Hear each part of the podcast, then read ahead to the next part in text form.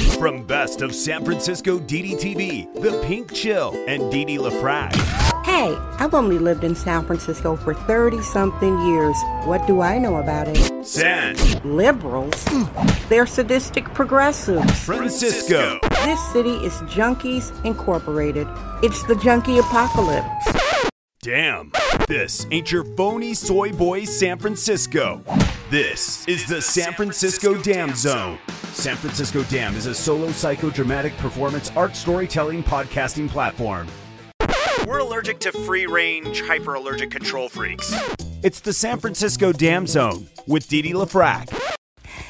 Hey everybody, this is Dee Dee. This is your daily Tenderloin Truth Bomb. You're in the San Francisco Dam Zone for Thursday, September 24th, 2020. I recorded this show in the evening, so it's coming to you late.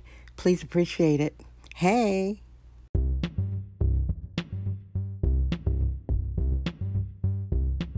So, I am talking about why San Francisco Dam, the podcast, the show, the storytelling, psychodramatic, blah, blah, blah, will never have any guests. I get a fair amount of requests at the Twitter San Francisco Dam page.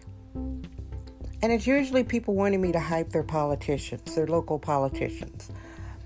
And sometimes I wonder if those people who do that actually listen to one whole show.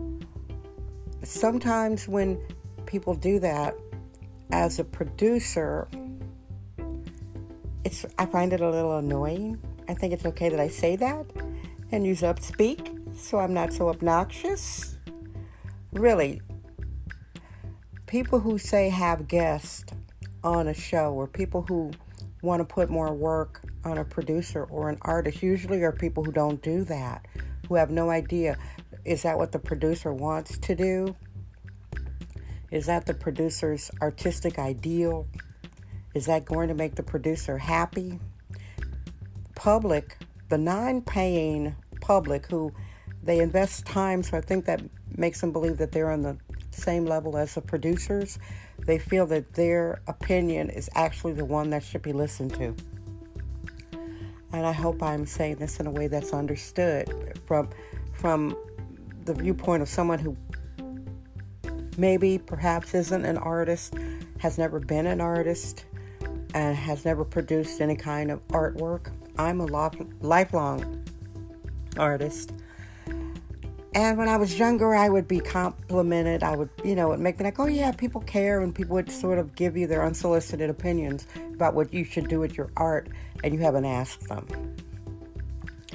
And it sort of pleased me because I'm like, yay, people are paying attention to my art, and uh, and the older I get, it sort of annoys me because those people who make those demands never ask me what do I want as a producer.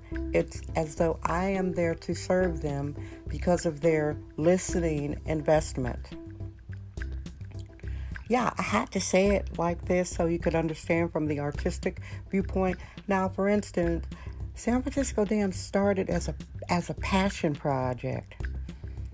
My best art ideas and ideals are passion projects, like something that tickles me or something that satisfies my soul, something that I like producing, something I like having out there, something that is simple, easy, and fun.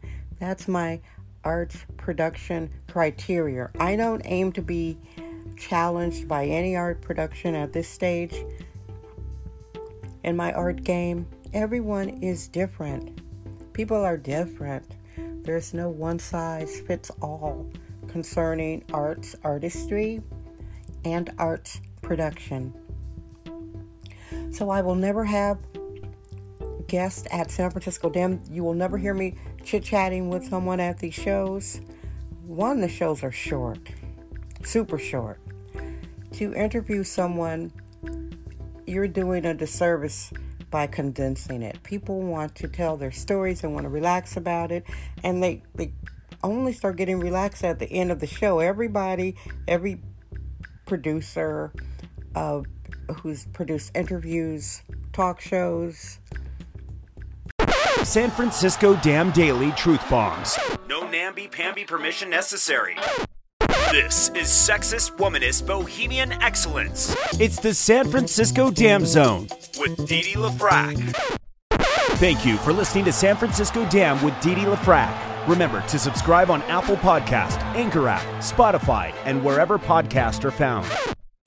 we know that people get ramped up at the end. At the end, when you say, Well, so is there anything else you want to share?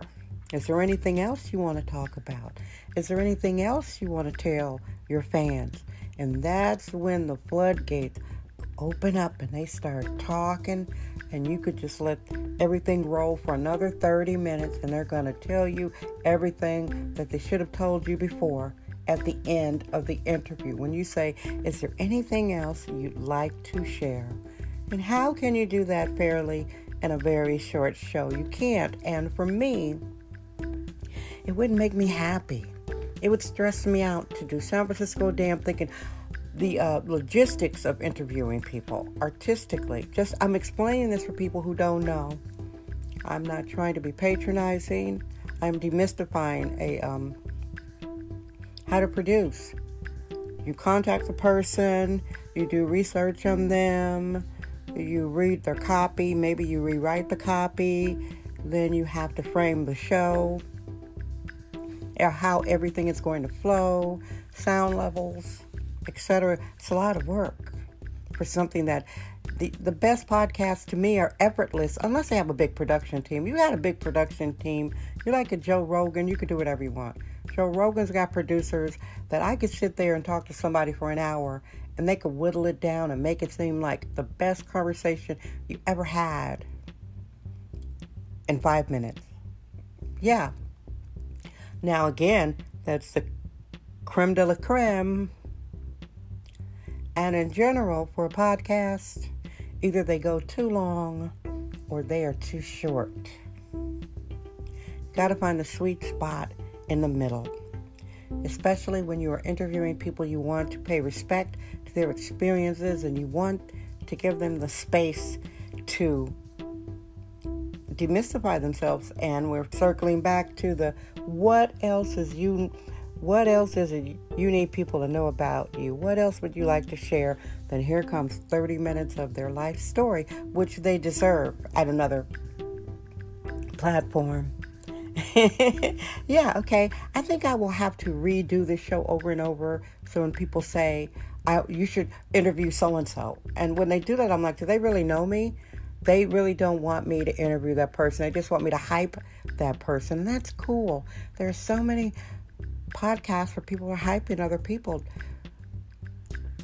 San Francisco Dam is a viewpoint of a straight black woman, a person who was not born with a penis, who is a swirl widow. That's what they call interracially dating black women, a swirl widow sexist womanist who's lived in San Francisco for over 30 something years. That's what this show is about the viewpoint, expressing life in San Francisco, my travels, all from my viewpoint, which is unfiltered. And you don't hear my viewpoint coming out of San Francisco. And that, my dear listeners, is why there will never be guests at San Francisco Dam. This is your show. I love you. Guess what? I'm Dee Dee LaFrac. I trust my vibe. San Francisco Dam. That's today's episode of the San Francisco Dam Podcast with sexist womanist bohemian Dee LaFrac. Remember to join us tomorrow for another episode. This podcast is brought to you by our sponsors. Head over to sanfranciscodam.com for more sponsorship information. Thank you for subscribing and listening.